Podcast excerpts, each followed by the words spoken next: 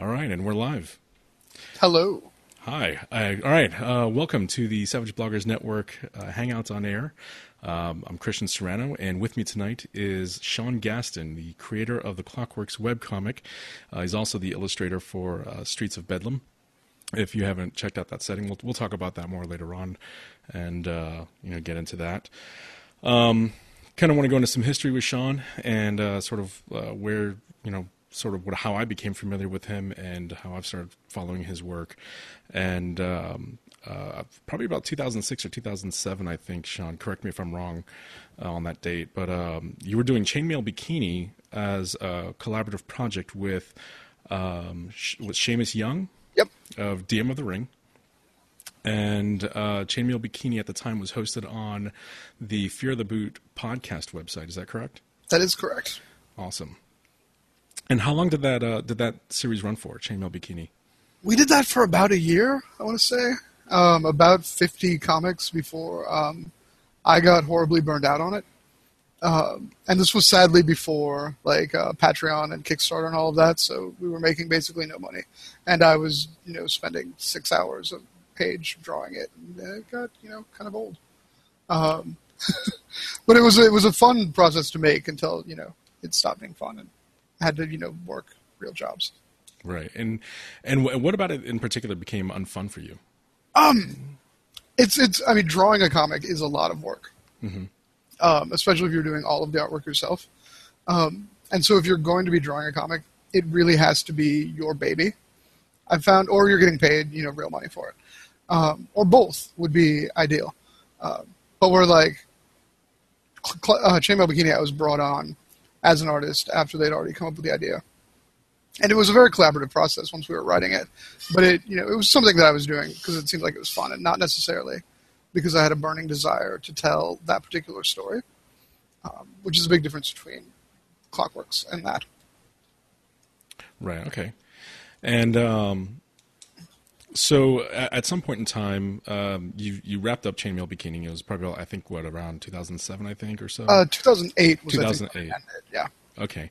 And so when you're wrapping up Chainmail Bikini, one of the things that, if, if you look back at the last strip, I think it is, um, which is kind of cool, you, you actually have a, a nod and a reference to Clockworks.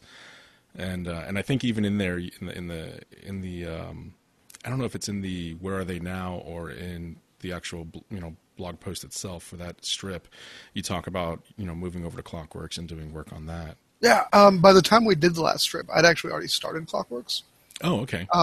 because unfortunately the comic ended, you know, in you know burnout and you know not a proper finish. So um, when we changed hosting off of Fear the Boot, I put it up on my site and we reposted all the old comics.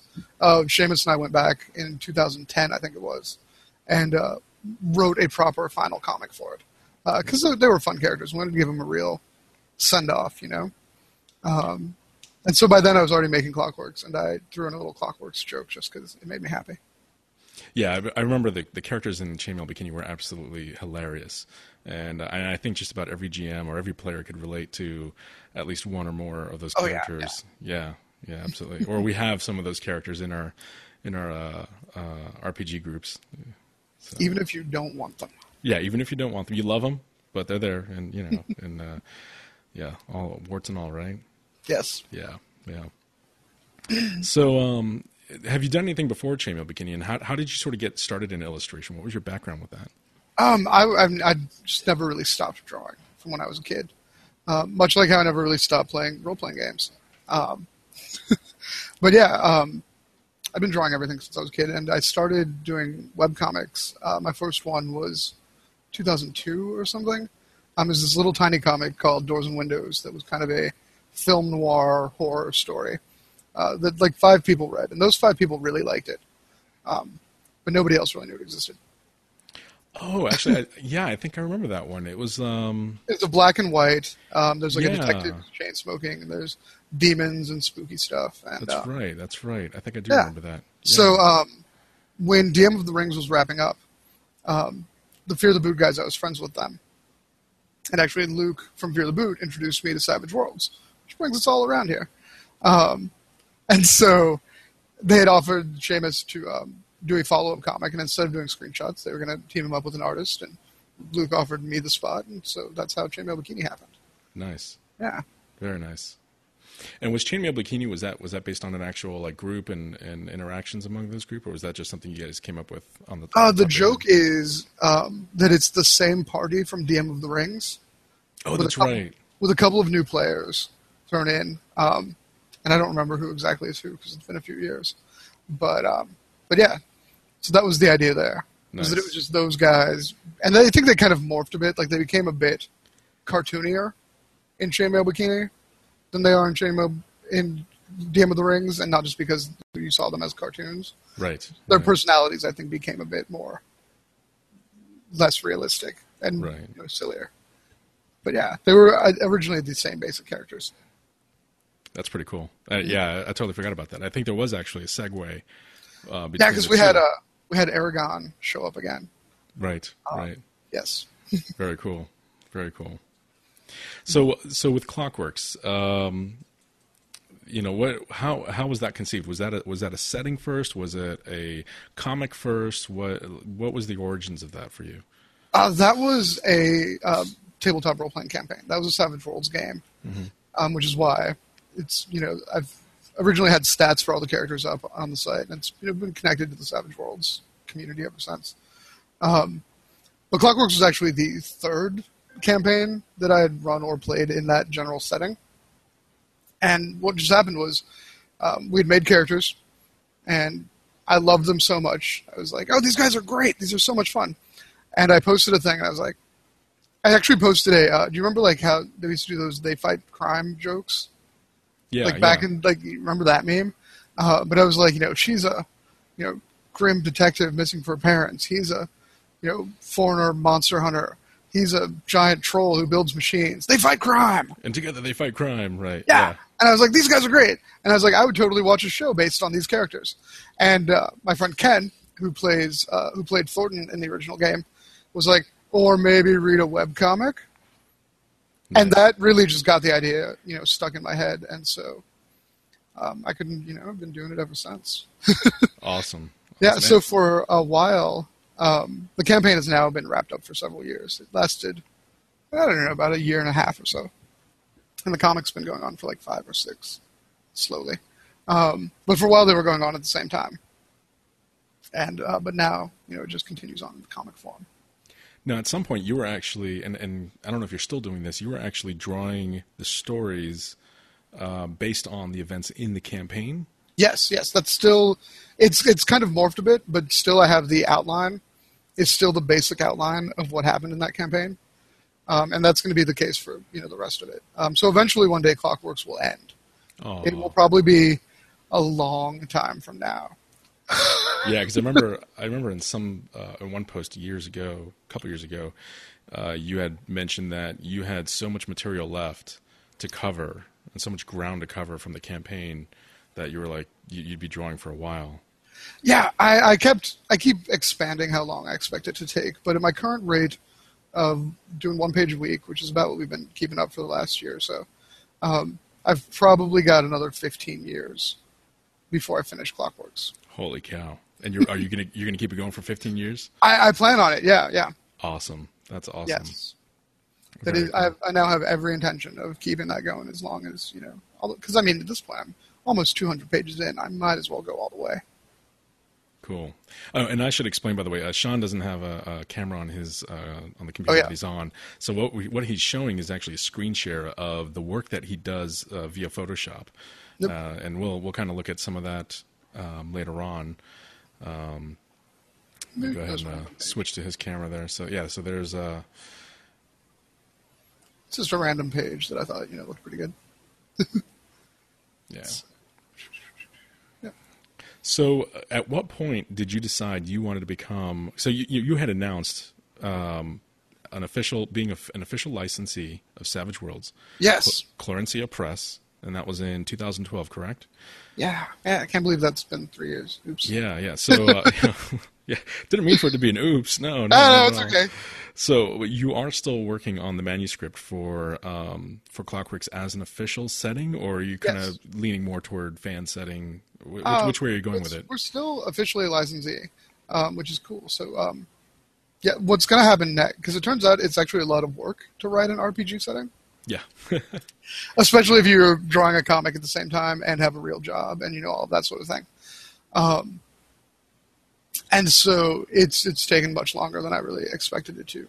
But that was part of my thought process was I knew that it would take a long time, so I wanted to make sure to wait until the manuscript was completely done before I launched any sort of Kickstarter. Because my worst nightmare would be that like if people had given me money in 2012 and I was still writing it right now, I would feel just horrible. Um, so I wanted to make sure that everything was done, you know, as close to being done before I was like, hey, buy this thing. Um, so eventually, yes, I'd still like to do the full setting. Um, what's going to happen first is the next thing on my agenda is the Clockworks Volume One ebook, uh, which will collect almost all of the story to date, uh, the first 16 chapters or 190 pages, and there's going to be a uh, quick start Savage Worlds appendix at the end of that. That'll be like 20 or 30 pages. That'll be just enough to kind of you know get started if people want to. Nice. Very nice. And uh, are you going to stat up like the characters from the stories and stuff like yeah, that? yeah. Yeah. I've still got everybody's stats, so I can just throw those together. Very cool. Very Yeah. cool. So, um, and I'm sorry. What what time frame are you thinking about for uh, for that volume? That one? will be this year. Um, hopefully this summer, maybe this fall. Just Oh, wow. as soon as I can finish. Well, because I've got um, all the pages are basically done, but I'm going to go back through. I've been going back through and cleaning up a bit of the old art, but without going overboard. Right. And a lot of the writing from the manuscript is done. So, yes, as soon as I can, that volume one ebook will be out. And what uh, what channels of distribution are you thinking of going with? I'll probably DriveThruComics, um, Nice. maybe Amazon as well, but definitely DriveThruComics slash DriveThruRPG. If I do the quick start as like a separate freebie, it'll be up on DriveThruRPG. Will that be available as a as a print on demand as well, or or just strictly uh, uh, PDF? You know, I really have to look at the print on demand kind of price and quality on that. Um, it's possible. Um, the the plan is PDF, and anything else is a maybe. Okay, cool. That's really cool. That's exciting. I didn't realize it was going to be that soon. Yeah, yeah. Awesome. And um, uh, oh, I forgot what else I was going to ask you about that. oh, uh, are you thinking about doing like? Is it going to be a Kickstarter thing, or just straight up offer it up as a PDF right off the bat? Um, the ebook will definitely be just for sale. Okay. The eventual Savage Worlds full setting book will 100% be a Kickstarter because I want to, you know, hire a real editor and pay other artists to help draw stuff and you know all that sort of thing. Excellent, excellent. So, so speaking of Kickstarters, um, let's talk a little bit about uh, Streets of Bedlam. Yeah, absolutely. So that was a really successful Kickstarter program, or you know, offering, and uh, it funded. It did really well. Um, lots of supplements for it. How did you get involved with the, you know, being the illustrator for that uh, for that product? I had known um, Jason, uh, Jason Blair, who wrote Streets of Bedlam and also did Little Fears, um, on Twitter, and we've never actually met in person. We've literally never met in person. We now live maybe four hours away, uh, but um, I'd known him on Twitter, and we'd chatted and you've been friendly. And he announced his new Kickstarter for Streets of Bedlam, Savage Worlds, uh, film noir, dark and gritty uh, setting book, and I was like, "Oh, this looks great!" So I retweeted it because I figured people who like my stuff would like that as well and uh, sent him a tweet that was like, "Hey, if you're looking for people to draw that, I know a guy." And he sent me a message that was like, "Well, do you want to draw the entire book?" Wow. yeah, yeah, which I was not expecting. I was thinking, "Oh yeah, I'll do like a dozen or half dozen illustrations. That'd be really cool." And he's like, "No, let's do the whole thing." Um, and so it took me a minute, but I decided. You know, he made me an offer I couldn't refuse, uh, and um, so uh, yes, I- Apropos, Yes, apropos to the exactly. setting. Exactly. Um, so I drew the whole book, um, and it was a lot of fun, and it was a lot of work, but it came out really well. And I'm really now I have a book on my shelf that you know is full of my pictures, which is pretty sweet. Yeah, I got to say, I think you did an excellent job of of uh, uh, tying that whole book together, uh, cover cover to, to from front cover to back cover. Um, and I think you you even did at, at some point during the Kickstarter, you were showing, or he posted sort of iterations of the front cover. Yeah, yeah. We we did a whole blog series that was the entire development of that front cover illustration. Yeah, that was really cool watching that happen. I love the uh, sort of the grit that you put into it. It's, it's a very similar grit that you have with uh, Clockworks. You, you do a really good job, I think, of um, you know with the highlights and, and the shadows and the uh, you know playing with dynamic lighting and things like that. Oh, thank you very much. Yeah, and and uh, in fact, that that illustration you have up right now, um, that, Oh, that's yeah. a really good example. That's just sort of been, you know, figuring, and that's part of the setting of Clockworks. Is it's a bit, um, it's got a bit of a noir vibe to it compared to most steampunk stuff, and it's got a bit of a, a diesel dystopian, uh, diesel punky cyberpunk vibe compared to a lot of steampunk, um, and that's just part of the world. Yeah, you definitely get that sense. You definitely get that sense. I remember the first shot, uh, one of the first drawings you did, where you sort of got the uh, the city level. You know, it was like a uh, side cut kind of or side view. Oh, yeah, of yeah. the city, and that was That big map. Let me see. yeah, have- that was phenomenal, and that was the first time you really get a get a sense of the vastness of this multi layered city. I know I can bring up the other shot of the city, but Cool. Yeah. is that here? I'll do cancel window. It's one of these around here. Yeah, so when I heard you were doing the uh, the artwork for um, Streets of Bedlam, I was like, "That's that's perfect." That's I couldn't think of, a, of, a, of another person that could do it better. Oh, thank you. I was really excited with it. Um, Yeah. Oh, here we go. Um, this isn't the exact piece you're talking about, but this is the city and Clockworks. Right, right, yeah, Um, with a nice train in front and our heroes looking out the train, being a little sad. yeah. What's kind of cool is when you're when you're reading the comic when when they were in when they were back when they were in Clarencia, uh, the city. Uh, when you're reading the comic, you get that sense of sort of they're somewhere deep and dark in the in the Yeah, yeah. of the city. Like there's no there's no sunlight. You, you know, Exactly, no matter what yeah. time of day it is. you know, and uh, and that was um, very deliberate because I knew I knew eventually they would leave the city, um, and so kind of like I'm sure you played Final Fantasy VII back in the day. Like the first twelve hours of that, you're in the big city, and then you leave, and all of a sudden, you know, there's trees and hills and light, and I really wanted to capture that sort of idea, right, right. um, which was interesting because you know that ended up being like almost 200 pages before we left Quincy City, so it kind of got you know, really oppressive, but I think it works in the long run. Yeah, yeah, absolutely, absolutely. Yeah, how many pages have you done so far in Clockworks? Uh, the latest page is page 193, not counting the chapter uh, headers. Oh, that's right. Yeah, yeah. Yeah, because each chapter starts with a new page. So there were 210 altogether, I guess. Nice, very Kind of nice. those, yeah. Cool. So yeah, um, yeah, Streets of Bedlam. Yeah, Streets of um, Bedlam. Yeah, and uh, it was yeah phenomenal artwork. Um, I really love the the the high contrast that you have in your in your, in your artwork for that book, um, and uh, I think and and you have splashes of red. Uh, like typically with blood and things like that, don't- Yeah, that- yeah. Which I thought was really cool. We only got to do that on the cover, I think, because the interior is all black and white. But yeah, the cover has the red. Right, right. Yeah. So, um, so there were there were a number of supplements. Um, I, I think like additional archetypes and Yep. Uh, things of that uh, of that nature. So beyond just the original books, you you were able to do illustrations for those supplements as well, correct? Yeah, that was Right. all part of the original Kickstarter deal. Right. Right. Uh, so, are, is there are there plans to expand that? You know, like any of the? I believe um, so. I know Jason wants to do a um, like Streets of Bedlam companion, um, like a main follow up sort of player's guide, um, second book. Excellent. I don't know what his plans are for when that's going to happen, but I know it's on the agenda for you know someday. so yeah, some some point in the next few years, we'll see. That's a really nice detail there.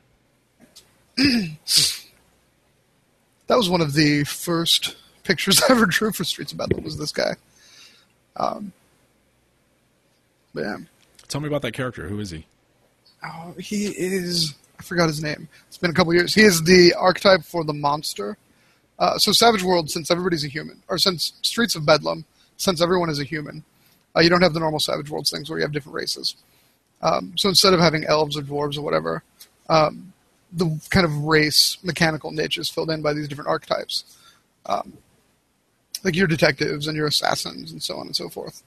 Uh, this guy's the monster, who's um, almost like a you could either be Marv from Sin City or you could be Batman. You know, you're just kind of a violent vigilante type who's maybe doing good and maybe not so much. Right. Uh, Or doing good really hard. yeah, yeah, exactly. Yeah. And so this guy was the um, signature monster character because what we did that was fun in this was each of the main archetypes had a signature character, and then all of the other illustrations in the book are those characters. So I got to then draw them in fun combinations. Um, so you'd have this guy, you know, beating up the gang member and stuff like that. That's right. I remember that. Yeah. Yeah. Yeah. So Fli- I'm flipping through the book right in front of me right now, actually. awesome, awesome, as you should be. Yeah, it's great. It's a great book. Yeah. Should admire. Do you, do you just sit down and just admire your own work every now and then? Just like, oh, that looks so great. I'm so I- awesome. I have the opposite effect where anything I did before, you know, the latest couple of things I've done, all I see are the flaws and the things that I would go back and change. So it's yeah, if I look at my old artwork, it's just like, oh man, that's that's that's so terrible. so I want to go back and typical. fix that. Yeah, Yeah. typical, typical your own worst critic. Yeah. Oh yeah, one hundred percent. Yeah, yeah, awesome. you would you wouldn't be an artist otherwise, right? Right, right. There's So- still some parts in Streets of Bedlam that I like. There's some stuff that you know. Every once in a while, I find an old piece of mine. I'm like, oh, that's not too terrible. Nice, nice. So, uh, was there anything in Streets of Bedlam that, through that experience or through the illustrations that you did from there, that you brought with you back to Clockworks?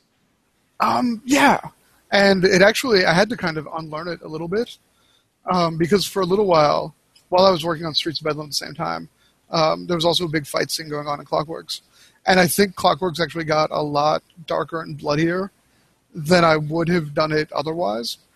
And I, and I think it, you know, in hindsight, it works out, and it you know sets the tone for that part of the story, and it's cool. Um, but for a while, Clockworks was like really kind of you know a bloody, noirish uh, story not unlike Streets of Bedlam. I think it's because I was working on both of them at the same time. Um, but as far as stuff keeping after that, um, I don't know. Actually, I do know something. Is one of the what was this chapter one? I started really kind of exploring the uh, doing like photo collage backgrounds, which is now such an important part of the comic. Right. Yeah, I've seen a lot of that. Yeah, and so so like this one was the first one that I'm really happy with. Um, so we have if you I don't know if you're tabbed over to me yet or not. Yeah, yeah. Okay, cool. Um, so we have like the characters walking around in the rain, and the rain itself uh, was all drawn. But that like street, uh, the pawn shop and stuff, uh, was built in Photoshop out of reference photos. Um, and the posters, there's like my friend's band poster, and you know the show that I used to put on, and stuff like that. I kind of snuck in there. That's really cool. a local artist that I really like uh, does these eye decals everywhere, and so I snuck that in there too. nice, nice. So Um, but you're yeah. showing you're showing a lot of cool stuff. So I'm going to keep it locked on your screen share here. Yeah, no problem. That's that's really good stuff there. Um, So this was the chapter one in um, Streets of Bedlam, and that was really one of my first experiment, experiments trying to building these weird photo collages um, and mixing the characters into it. And so I do that a lot in Clockworks now. can you pull up an example of uh, of where you did that in Clockworks? Yeah, sure. Somewhere. Let me see what page that is. 190 is a good example. As I'm, you know, slowly flipping through Photoshop. All right. So this is, um, oh, that's not the page I want. Is that how you start off with, with rough, rough sketches like that? Yeah, yeah. Um, I do all of the line art by hand, um, but I'll usually do like a rough doodle in Photoshop just to get a layout of the page, Oh, right, right. Where you're going to frame things and Yeah. and, yeah. And then I'll go and draw it because I'm much better at drawing with a pen than I am with a tablet. So, Mm-hmm. so yes, here is Oh, yeah. big crazy. That was a recent one. Yeah, yeah. This is just a few pages ago. hmm Um, so our heroes have arrived. They've left Florencia City. Uh, they arrived in Paravo, which is another city and country nearby. Um, and I wanted to do a big establishing shot, so that you really got a sense of the place. Yeah, and you do a really good job of layering the uh, you know the forced perspective, you know, with a you know lar- larger foreground, Yeah. um, tinier you know, background and whatnot. That's really good. And let's see, we can even zoom in there. Nice. This is this is 100%. This is the scale that I actually make the comic at. wow. It's kind of ridiculous. Um, but yeah, and this was all um, from the archives on uh, Flickr.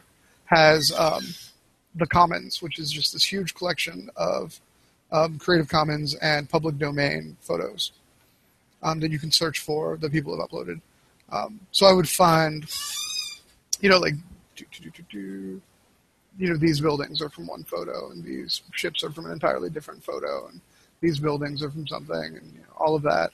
So there were maybe a dozen different photos that went into that. That's crazy. Wow. Yeah, um, awesome. and they were all black and white. So then I kind of you know tinted them to be in color and you know, build stuff. So I can So- turn off the words so you can see that whole section that's covered up. How long does it take you to put one of these together?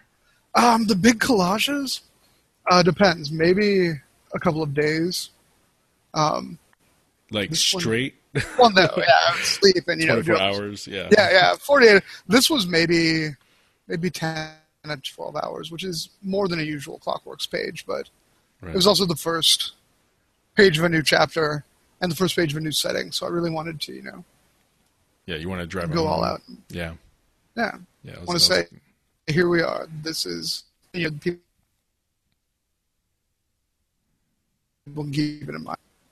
The more standard sort of. I almost compare a lot of the Clockworks art to a um, side-scrolling video game. Oh, like when our heroes are walking around town. I kind of think of it that way when I'm, you know, imagining it in my head. Um, it's like a 2D platformer. yeah. I remember there there Uh, was a couple of chase scenes early on where uh, it, it looked exactly like that. Like they were like jumping Yeah, yeah. tops and stuff, and yeah. Yes, exactly. Um, I'm gonna have to do some of those again. Some do, do, do, do, slowly loading. I've got so many things open right now. Sorry, Photoshop. I do have like five pages of stuff open. Photoshop is cranky at me because these files are all, you know, ridiculously large. Oh yeah. But yeah, so here we go. Right. So at the top there.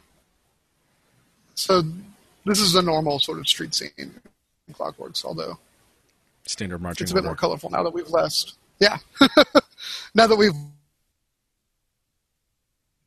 Oh, I think your audio left uh, go. sunlight, and, you know. Yeah. Cool. That's really Um, cool, man. So yeah, so I wanted that big establishment shot to keep in mind. So once you saw this, you could place them in that picture. Right. But yes, that is a thing I learned from Streets of Bedlam and brought back to the comic.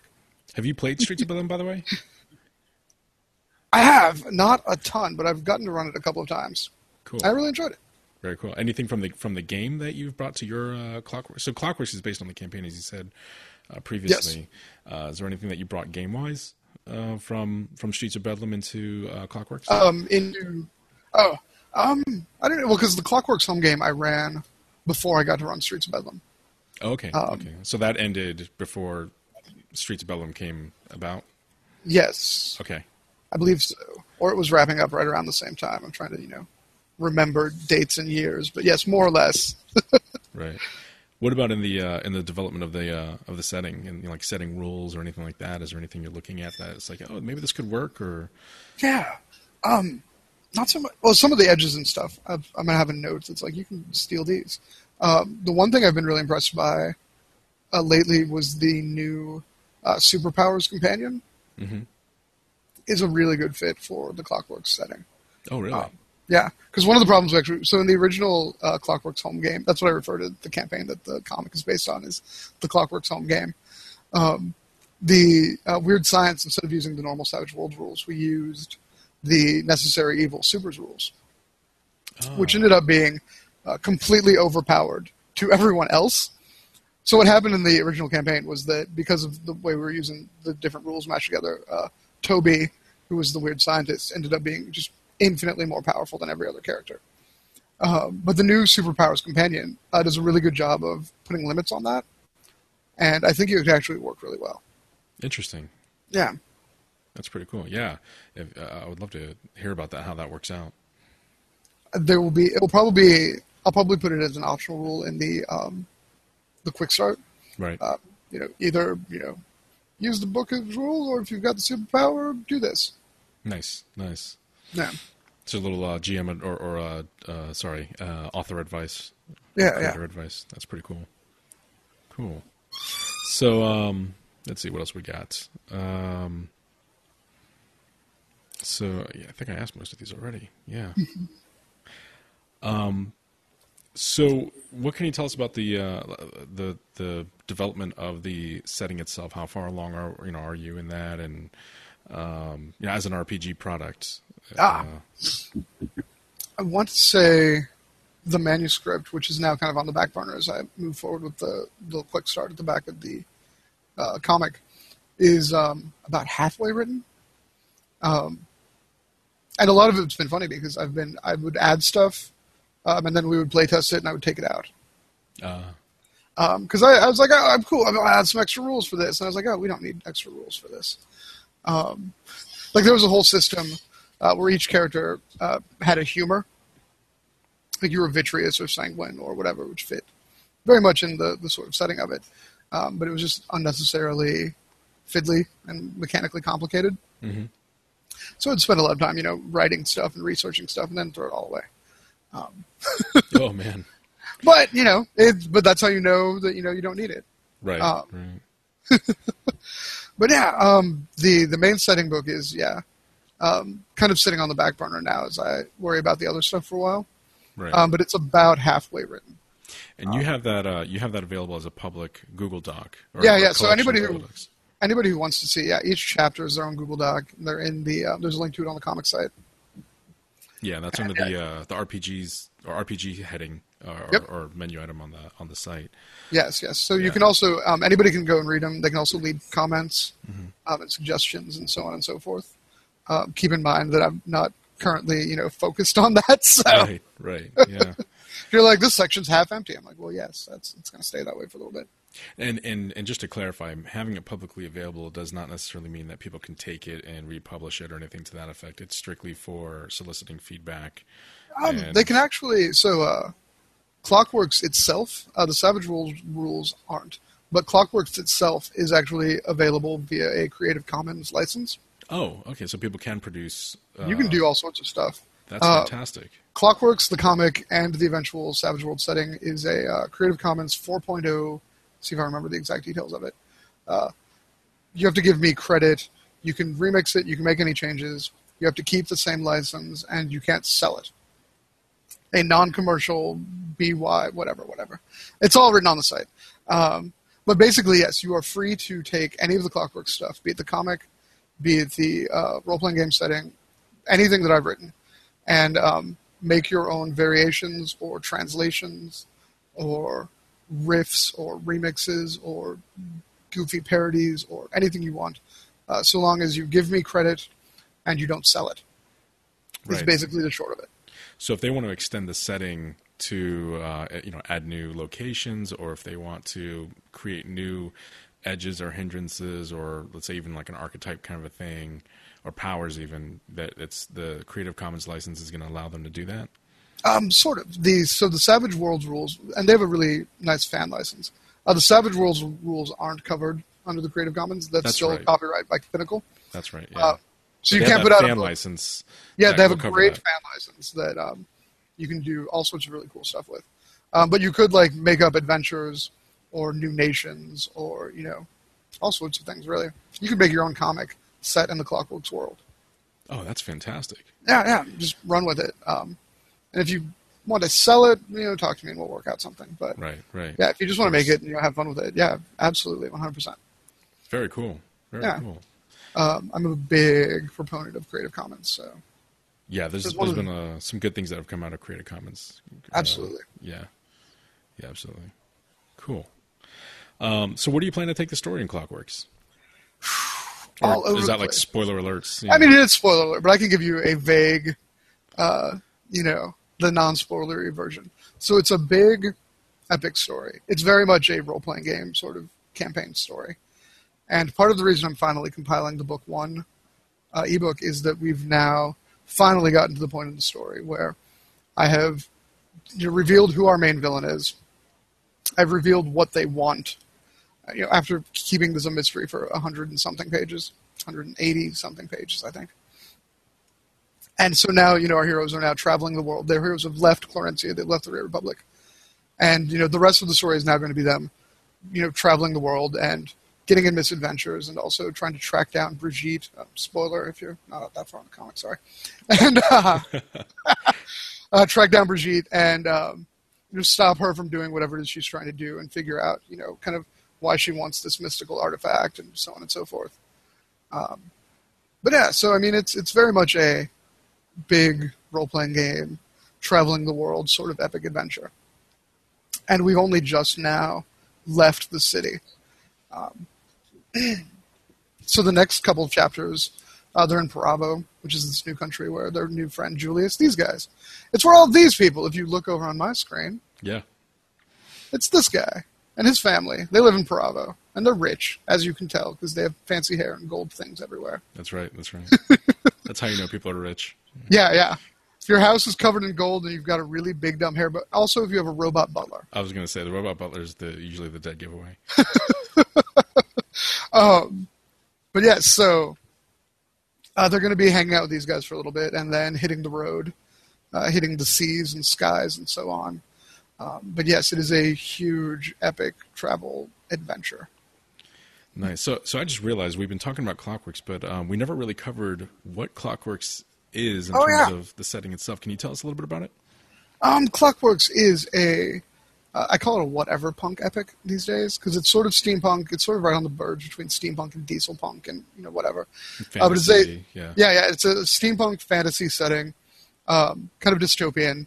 Um, it's really at this point kind of everything that I find personally very interesting uh, finds a place into the Clockworks world. Um, so there's a lot of um, yeah dystopian stuff, a lot of um, just anything I feel like exploring kind of makes its way in there. But it's also a world of like high adventure and comics and you know, excitement and fun. Right. So, like the main characters themselves are, for example, uh, they're they're constables, but they're not constables in an well, they're, they're official, but they're um, it's Right. like y- you can become licensed to be They're rent a cops basically. right, right. Uh, yeah, so in uh, the Great Republic, the National Police is, and see, this is where you know I've done so much developing on the setting. Uh, the National Police run the entire police. There's not like your local state and city police. Uh, it's just they're all a branch of the military essentially. But some of the neighborhoods are rougher, and you know the cops don't want to go there. So you can buy a license to have your own, you know, private constables. And uh, the story begins, our heroes are the private constables for the Bronze Garden neighborhood on the fifth level of Florencia City. Florencia City has 11 levels. Uh, the fifth level is about the last not good one before you move up to the nicer ones. Nice. Let's see, I've got the. Somewhere here, I've got page. Was it 190? Is Oh, no, wait, that's the Bravo. I should remember what page has Florencia City on it. It's one of these around here. There we go.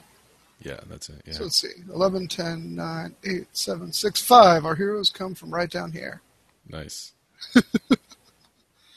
And yeah, so for uh, 2 and 1 in Florencia City are actually entirely underground. Uh, they've just built up the whole city around them by this point that they are just basically underground slums. Uh, whereas 11 is like this majestic city of the future, Right. Um, right. which, yeah.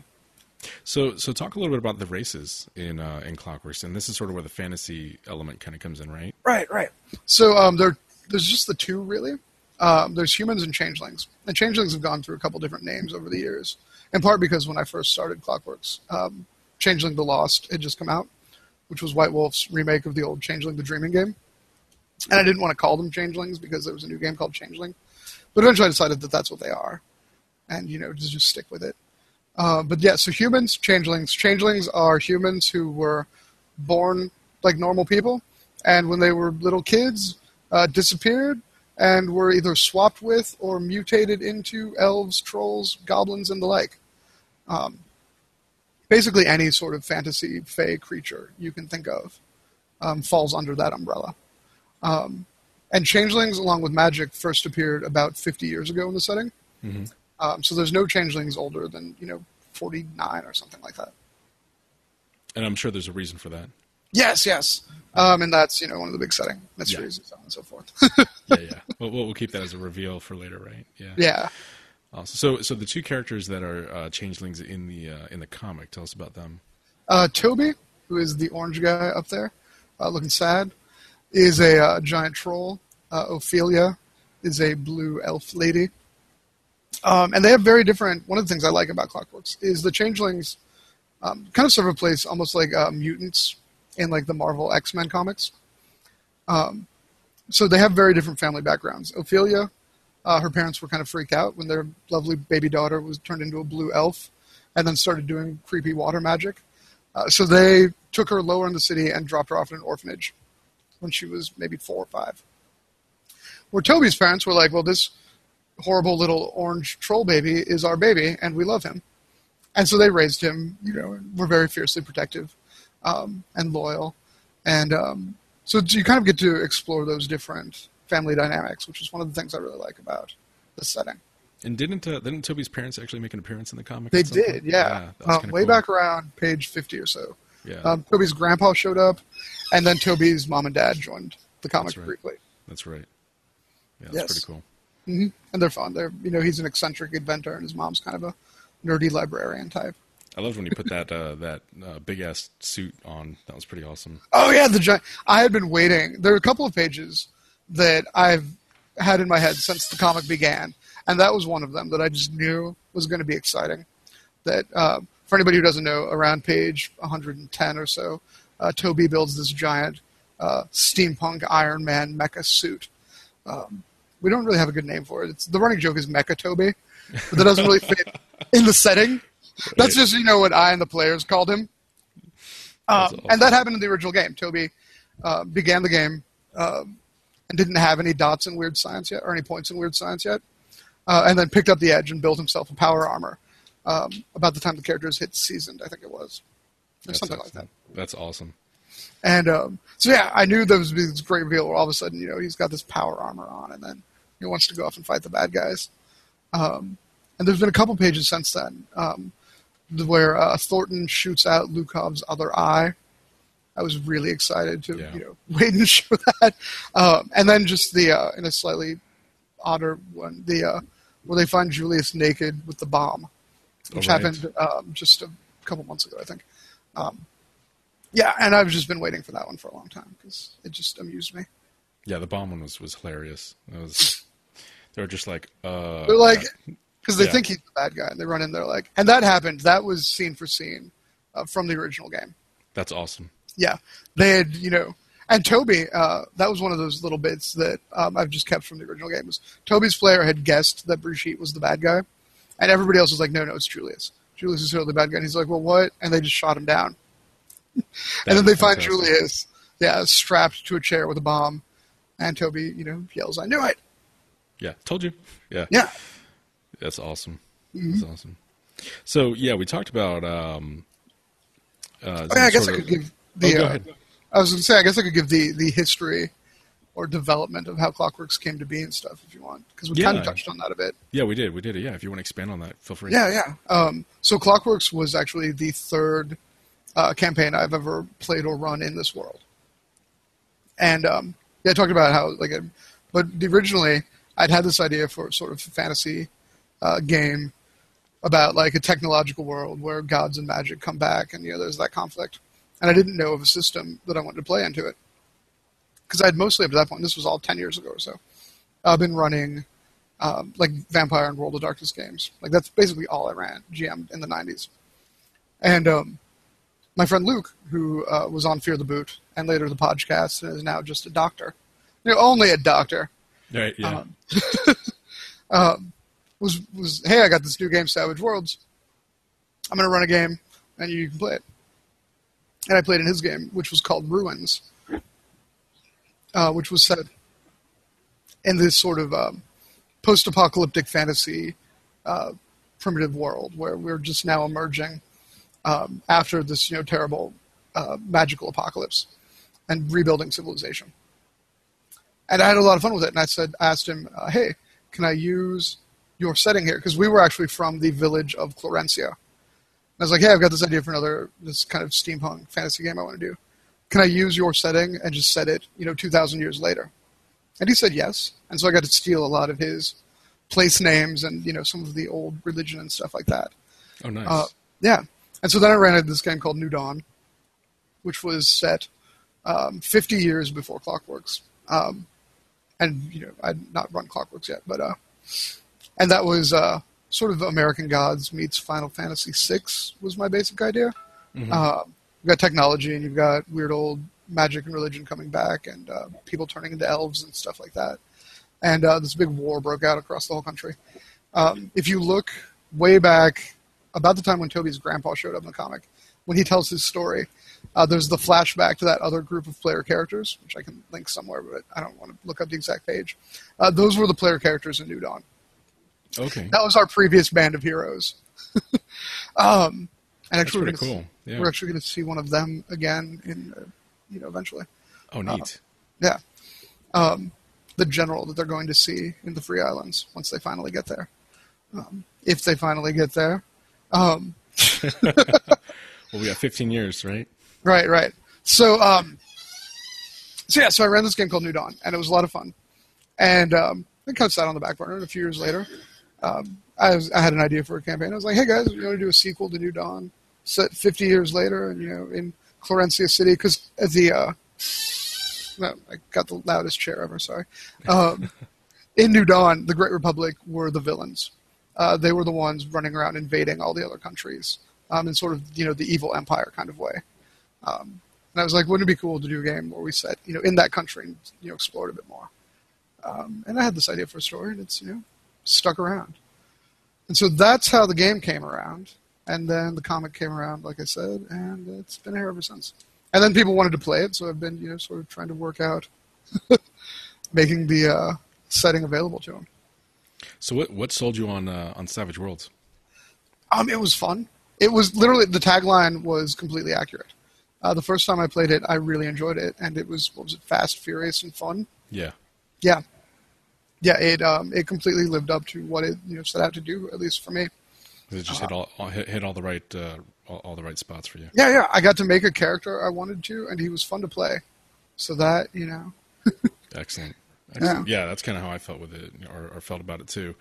Um, for me, it was uh, right at the turning point where uh, my my wife was pregnant. We were about to have our first kid, and um, I had we had just moved as well to a different state, and uh, you know, I was like, I I could try to get some of my friends, you know, my new friends, and uh, actually my cousin as well, into D and D, but it was just way too much to try to get them into it, and uh, and I just didn't have the time and, and energy to to run a D and D campaign. And Oh, yeah. uh, someone introduced me to Savage Worlds, and I, I was just like, "Oh my god, this this is is fast and easy. yeah, yeah, it's just everything I needed and I just wanted out of an RPG. And, um, you know, I, I kind of call it the good enough system. you know, it's like, you know, that's good enough. I'm, I'm good with that. I can, I can run that and I can play it and I'm happy, you know. Yep. You know. There are other th- games I like more for specific things, but it's a it's a great fallback system for basically everything. Yeah, Yeah. yeah, It just, it just kind of covers it well enough, you know, whatever Yeah. it is you're trying to do. Uh, it's not perfect, but it's well enough. Mm-hmm. Yeah. Yeah. Um, so what about other uh, Clockworks products or spin-offs? Are you, are you thinking of doing anything else with it? Um, right now, my main focus is the comic, Mm-hmm.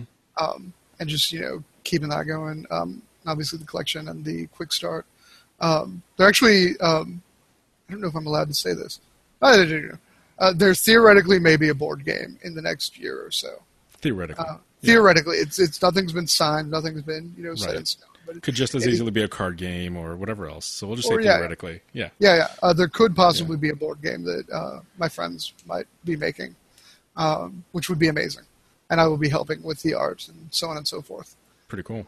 Yeah, yeah. But that's that's a few meetings away.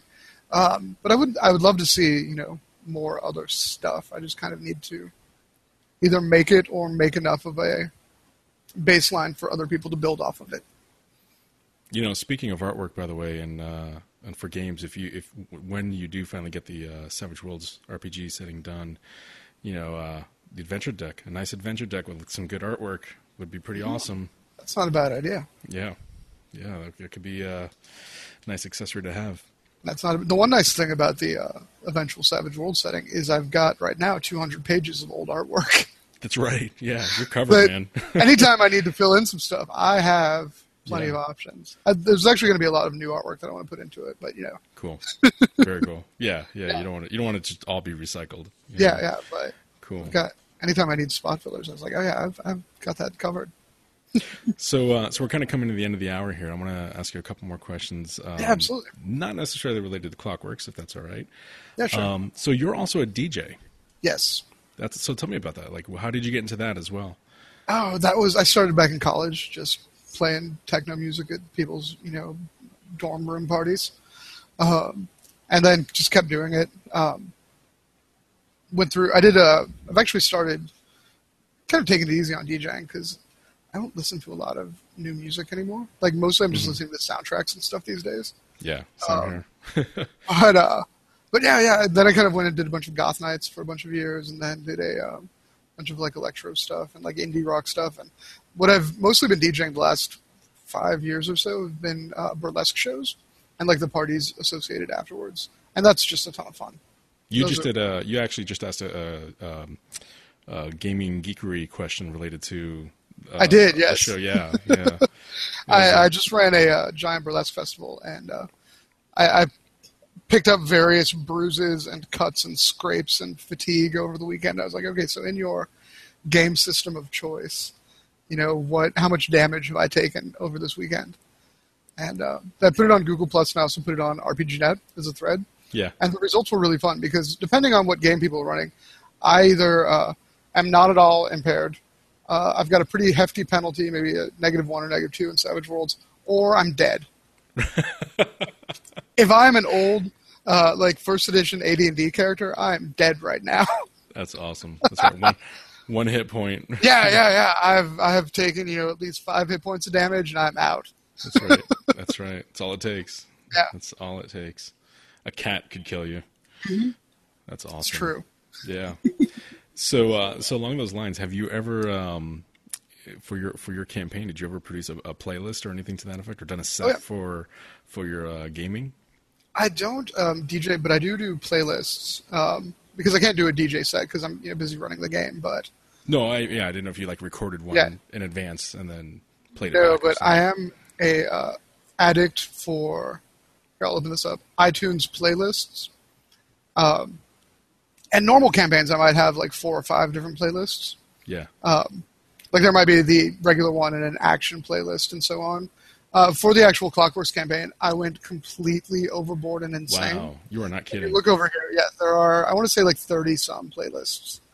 Um, and there's the general Clockworks. We had the theme song that played at the start of every session, um, which is Rob Dougan's "Will You Follow Me," which eventually got to the point. My friend who played Thornton in the show uh, played that at his wedding, Oh, wow. like just just during the dinner, because you know a couple bunch of us were there. Uh, but yeah, there's action, danger, action, excitement, action, final boss, uh, and then like towns for each of the different countries. Because you know, one of the different countries have their own vibe. Uh, creepy dungeons, uh, military, party, uh, romance, yeah. triumph, Yeah. sadness, and then like the ending. Play, yeah, but yeah, I went completely overboard. I, I don't have as an extensive of a set of a collection of uh, playlists, but um, for my Eberron game, I actually had a um, a collection of playlists for things like aftermath, uh, adventure, action, um, exploration, horror, uh, Yeah, those yeah. kinds of things. Yeah, this is a more normal one. Like the uh, I ran a Dungeon World game last summer. nice. and this was, you know, like about eight or ten playlists, and that was, you know, Yeah. less ridiculous. And you're right; it's, it's addictive, man. It's so Oh, yeah, yeah. addictive. I've got a so I have a Google Play Music All Access account, Oh, cool. and I am constantly just like scouring it for soundtracks and you know just whatever is out there. Um, there's even some stuff that you can get that's like ambient stuff, like just like background noise, like jungle effects. You know, like if you're if you're in a you know like a tropical jungle kind of thing. Oh, yeah. uh, and I'll use that sometimes. You know, so if they're like in Xen'drik or something like that in, in Eberron, I'll, I'll throw that on there. So you got like parrots and you know birds making calls in the background and you know rain coming down. It's it's Awesome. yeah. I would like to uh, mess with like Spotify or Google Play or something like that. You know, put a, a version of these people can listen to. yeah, I think that would be fun. Yeah, yeah. If anybody knows, by the way, how to do it in iTunes, that'd be uh, that'd be cool. Feel free to to put Yeah, let us comment. know. Yeah, comment comment on this and uh, let us know. So cool. Um, so what games are you playing now, man? Um, I'm actually getting ready to start up a Dungeon World game. Oh, really? Cool. Yes. How do you Um, like Dungeon World? I love it. I love it so much. Um, it really, for for what I want right now, kind of hits my perfect sweet spot. hmm Um, but it's actually tangentially related to the Clockwork. Basically, every campaign I've run since Clockworks has been in, set in some version of the Clockworks world. Because at this point, I'm like, well, I might as well. If I'm going to put the effort into making a game setting, Oh yeah, I might as well be able to feed it back. You know. yeah, yeah. It's an investment. Yeah. So uh, the Dungeon World game is set in Northolm, which is a uh, the country north of the Great Republic, um, which I don't know might show up in the comic. Will definitely be in the RPG. Um, so the Dungeon World game is actually the like mythic, legendary Northolm. So I don't have to worry about. It. It's not historically accurate. Imagine I'm doing air quotes right now yeah, to the fictional setting of Clockworks, but it's you know sort of a variant. Uh, it's a more over the top, fantastic version, and um, yeah, it's a lot of fun. It's a bunch of you know Vikings and you know crazy um, barbarians and clerics and you know all sorts of cool stuff. very cool. Yeah, but we had our uh, character creation, and we're getting ready to do the first one in a couple weeks. Nice. And is that something you think you can bring back into the comic itself at some point, or Probably.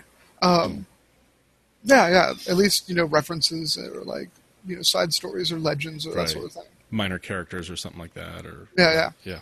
yeah, yeah. Because this will be all set thousands of years before the comic, but oh, okay. Oh, so okay, interesting. but it could be um, very well like you know oh the legends of that great hero who killed the frost giant so and so you know right. somebody right. might Artif- bring up a story of that. Yeah, yeah, or an artifact or something artifact. Like that. Yeah, yeah. It's pretty cool, man. Yeah, That's really cool. Yeah, this is amazing. Like the the work you've done with Clockworks and making it a, a sort of living, breathing thing that's just continuing to evolve is is incredible. that. That's And, been uh, one of the most fun parts for it for me, definitely. Yeah, yeah. And I'm sure even if you know once once you do get the uh, RPG setting out, that'll probably just be your starting point, right? I mean, I can imagine, you know, Oh yeah, yeah. I'd love to do more, you know, source books and you know all of that sort of. right, right, like region guides and and whatever it might be. Yeah, Absolutely. yeah, I could totally see that. That would be Region guides and adventures. What I want to do with the adventures, you know, when I ever get there, Mm-hmm. is that um, each one will have big stuff that could alter the campaign world in a couple of different ways, oh, yeah, so that everybody's Clockworks campaign will be yours. right. So that if you run this campaign and you you blow up Florencia City, not that I'm saying that's what's going to happen, but you know, as an example, if Godzilla attacks Florencia City, you know your campaign is obviously very different now than you know the official one. Right. Um, and I really want everybody to be able to customize their own one in each unique ways. so there's not like a singular meta plot that Right, right, right. Yeah. Yeah, that's that's actually one of the things I kind of like about Eberron um, is that they, you know they don't advance the timeline, Right, right. and you know specifically because they're also trying to make it such that everybody's Eberron is different. you Yeah. know? yeah, and they, they don't touch it, you know, which is cool. So I think I think that'd be that'd be pretty awesome to see that in Clockworks, where yeah, you could have different outcomes, and it doesn't matter. It doesn't matter what outcome you have; it's yours. Exactly, yeah. Yeah, that's really cool. That's really Thank cool. you. Cool, man. All right. Um. So yeah, we're like I said, we're kind of nearing the end of the hour here. Is there anything else that you want to throw out there uh, about Clockworks, or anything else that you're working on, or just Um, anything if- interesting about yourself? You know. if people really like Clockworks, they can give me money Yeah. at uh, patreon.com. Uh, dot com. I think it's slash S A G A S T O N. Um, we'll put a link up on the side, and there's a link on the Clockworks page. Um, and that has actually really changed how I can approach making the comic. Um, it's been a great thing for the you know kind of health of updates of the comic itself. Is the fact that I get paid for them now. Yeah. Yeah. Uh, absolutely. Yeah. I totally forgot you were doing the Patreon thing. Yeah, yeah. Uh, I should have mentioned it much sooner. But uh, no, no, it's great. Um, but yeah, one of the because the Patreon's been running for about a year now, and um, it's really been this fantastic change. Where before, if I was like, oh, I need, I have a bunch of bills, I need to make sure I get paid this month. I have to, you know, make sure I get a bunch of extra work done. I'm probably gonna have to put the comic on hold for a while. Whereas now, it's like, oh, I've got a bunch of extra bills coming up. I'm getting ready to move to a different apartment, just you know, across the neighborhood. And I was like, oh, I need to make sure I, you know, keep making comics, so that Right. I can, you know, afford to do stuff. I know on top of you know, day job and all that. But yeah, So, what kind of Uh, extras do do people get with the uh, through the Patreon? uh, mostly high res downloads um, and kind of behind the scenes bonus artworks, or sometimes I'll make up special prints of blown up like particular panels or stuff like that. Um, if there's like a page that I'm drawing that I decide that I really like the line art of, I'll you know, start building a thing around it. Nice. But generally, the the big one is um, oh yeah, and um, at the five dollar level, it's um, full Photoshop files for not every page, but about one a month. Um, like and and my layers in Photoshop are insane. Yeah, I can imagine. Yeah, because you have a lot of effects going on in there. yeah. Like, doo, doo, doo. I guess I could. Um, and then at twenty dollars, I will actually mail you the actual line art. Nice. Yeah, and there's a couple of people who um, I've got three people who spend twenty bucks a month at least, um, or some of them twenty bucks a page at least. Um, and yeah, I send them stuff. It's pretty cool. That's pretty cool. But if yeah. I could afford it, I would do it. Hey, no problem. Hey, Yeah. for one dollar a month, you can help make Clockworks happen. I, I might. I'm, I think I'm going to do that, man. I think I'm really going to do that. Honestly, I, I don't know why I keep forgetting about it. It's okay. So Uh, no, no, I'm I'm incredibly grateful to the people who have been throwing me money for the last year, and incredibly grateful to people who just read the comic and enjoy it. Um, you know, whether or not they have you know money to throw at me, um, and just you know, that I get to do this and that people enjoy it. That's awesome. Yeah, yeah, yeah. So if uh, for for those of you listening or watching, either now or later, yeah, definitely check out um, the Clockworks homepage. Uh, there's a Patreon link on there, as, if I recall correctly, and uh, throw money at Sean because I like Clockworks. I'm going to throw some money at it. Uh, you know, it might actually be a dollar a month. Hey, you know, but but uh, yeah, I think I think it'll also mean I'm I'm assuming this implies that more money you get, the the the easier it'll also be to produce not just the comic, but even the um, RPG and all that sort of thing. Yeah, right, absolutely. exactly, exactly. So yeah, I, I think it's That's uh, actually the next stretch goal. Is um, once we get to 150 bucks a page, Mhm. uh, and it's currently at I think 125 or something like that. Um, I'll be doing at least once a week uh, role playing games, setting uh, posts, oh, uh, nice. either with rules or setting stuff, and and all that's you know eventually going to make its way into the Clockwork setting book. Right. Um, but it's sort of a way to you know incentivize you know. Okay, cool. Now I can you know post some you know gamer stuff. Cool. So Yeah. one thing, one thing I was going to ask you, I totally forgot to ask this earlier about the RPG, uh, your development of it. Um, a lot of licensees will sometimes, you know, get feedback and or solicit feedback from like Clint Black Mm-hmm. uh, over at Pinnacle. Have you had opportunities to interact with him in, in that regard? Yeah, yeah, we did actually. Cool. Um, he had some feedback on um, the stats for changelings, Mhm. and um, some of it I listened to, some of it I disagreed with a bit, but you know we made it work. yeah. Right. But yeah, yeah, he was actually very helpful with that. Cool. Um, I have one of my players um, who played Thornton in the original Clockworks game is fantastic at breaking game systems. Oh, Uh, yeah. But he's also he's a great player, and I actually really love having him, um, especially on something like this, because he can really build a character, and you know, like if he wants to make somebody who's really good at something, he can find the way to just completely min max that out. Right. So it's great to have somebody like that when you're making a game because you're like, oh, hey, what's broken here? What can Right. you break and tear apart, and do I need to mess with? Um, and he had some great feedback from that too. Oh, that's cool. That's really Yeah. good. Yeah, it's a, that's a good resource to have. Yeah, yeah, you absolutely you want that Yeah. player who can you know destroy your game. Right. right. Find those gaps. Yeah. Yeah, yeah, exactly. Pretty cool. All right, is that uh? Cool. Yeah, I think uh, so. That's uh, that's time for us. Uh, All so right. thank you, thank you again for doing this. This is uh, this is Hey, no problem. This has been a ton of fun. Oh yeah, absolutely, absolutely, I agree. And uh, yeah, I'm really looking forward to seeing where you take Clockworks. And uh, and again, for those of you who are, who are watching this now or later, go check it out. Um, it's Sean SeanShineri.com slash Clockworks. Uh, I think there's a, a link in the description for this. Uh, if not, I'll, I'll be sure to add it in the comment later.